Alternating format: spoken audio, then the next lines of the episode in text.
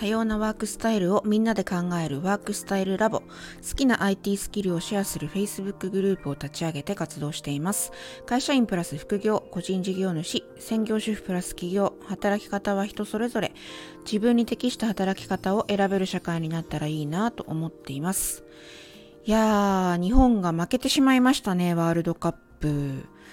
私さっきのあのドイツ戦を全く忘れていたわけじゃないんですけど、見なかったんですよね。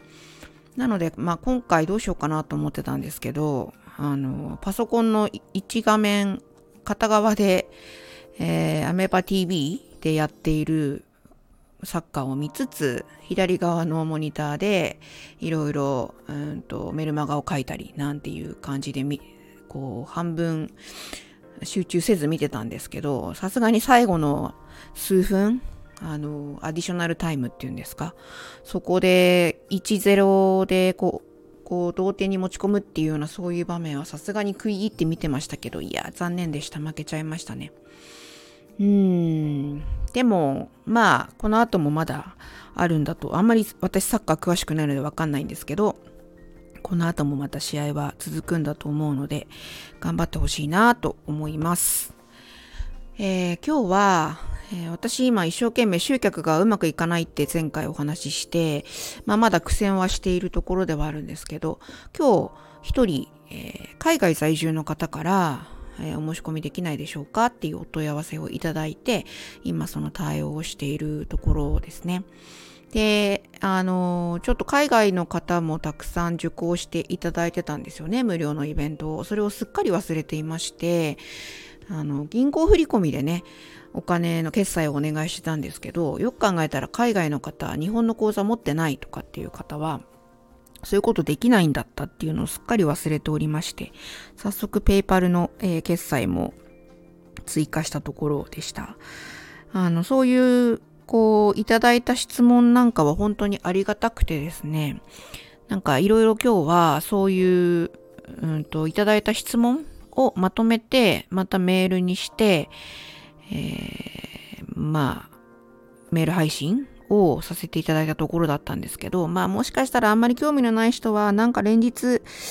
メールが来るなぁと思ってうざいなぁと思われているかもしれませんが、まあ、何人かの方にでも届けばいいなぁという思いでやっています。えー、今日はその集客のお話ではなくてですね、私はあのポジティブ心理学コーチングっていうその講座を、まあ、やっと終えて、最終のプレゼン発表も終えて、あとは認定要件に、えー、必要な書類を今準備してっていうところなんですけれども、一番最後のそのプレゼンで、そのポジティブ心理学のあの、まあ、コーチングのそのスキルを何に生かし、生かしていきたいかっていうようなことを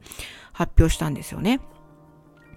で、その私ふたつ考えていて、ひとつはこの アイティー スキルをこのポジティブ心理学コーチングと掛け合わせたサービスっていうのを、まあ今いちがつから、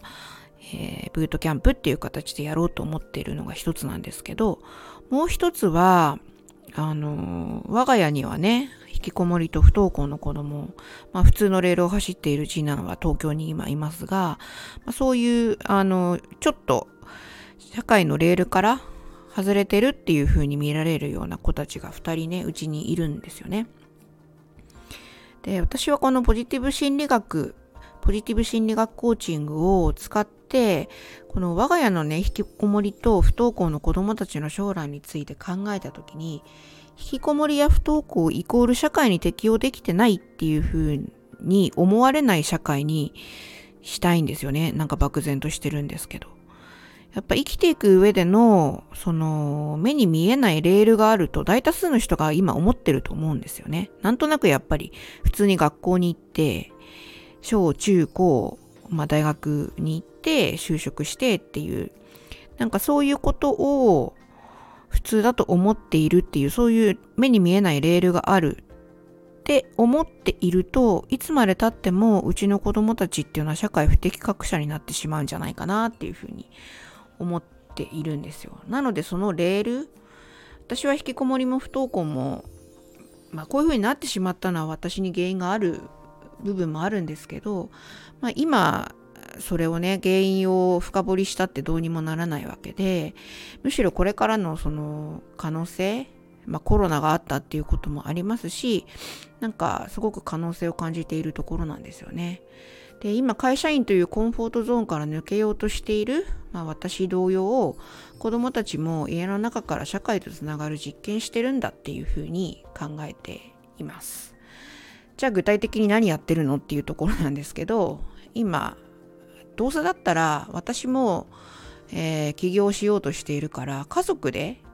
起業しようみたいなことを思っていて、まあ、特にね、うちの長男はあの動画編集のスキルをちょっと私が伝えてちょっとできるようになったので、そこで、えっと、お金を得るっていう体験をしているんですね、ちょこちょこ。そしたらね、お金を稼ぐ体験をしてからの長男の変化っていうのは凄まじくって、まあ、それはあくまで、えー、これまでの長男の動きを見ていると今がすごく変化したっていうことなので、他の方から見たら大したことじゃないのかもしれないんですけれども、まあ、とにかくその変化がすごくて、このお金を稼ぐっていう体験で社会とつながってるっていう実感を多分してるんだろうなっていうふうに思っています。なので、えー、ポジティブ心理学コーチングのスキルを使って、えー、その長男、うちの子供たちをはじめとして、なんかその社会にあまり上手につながれてない人たちをこう社会とつなぐ何かきっかけというか役割というか、そういうのを担えたらいいななんていうふうに、今はまだ漠然としてるんですけど思っているところでした。ということで今日は、うんと、私がポジティブ心理学コーチングスキルを使ってやってみたいことについてお話をしてみました。いやー、日本残念でした。また次の試合頑張ってほしいです。では今日はここまでにします。ありがとうございます。花でした。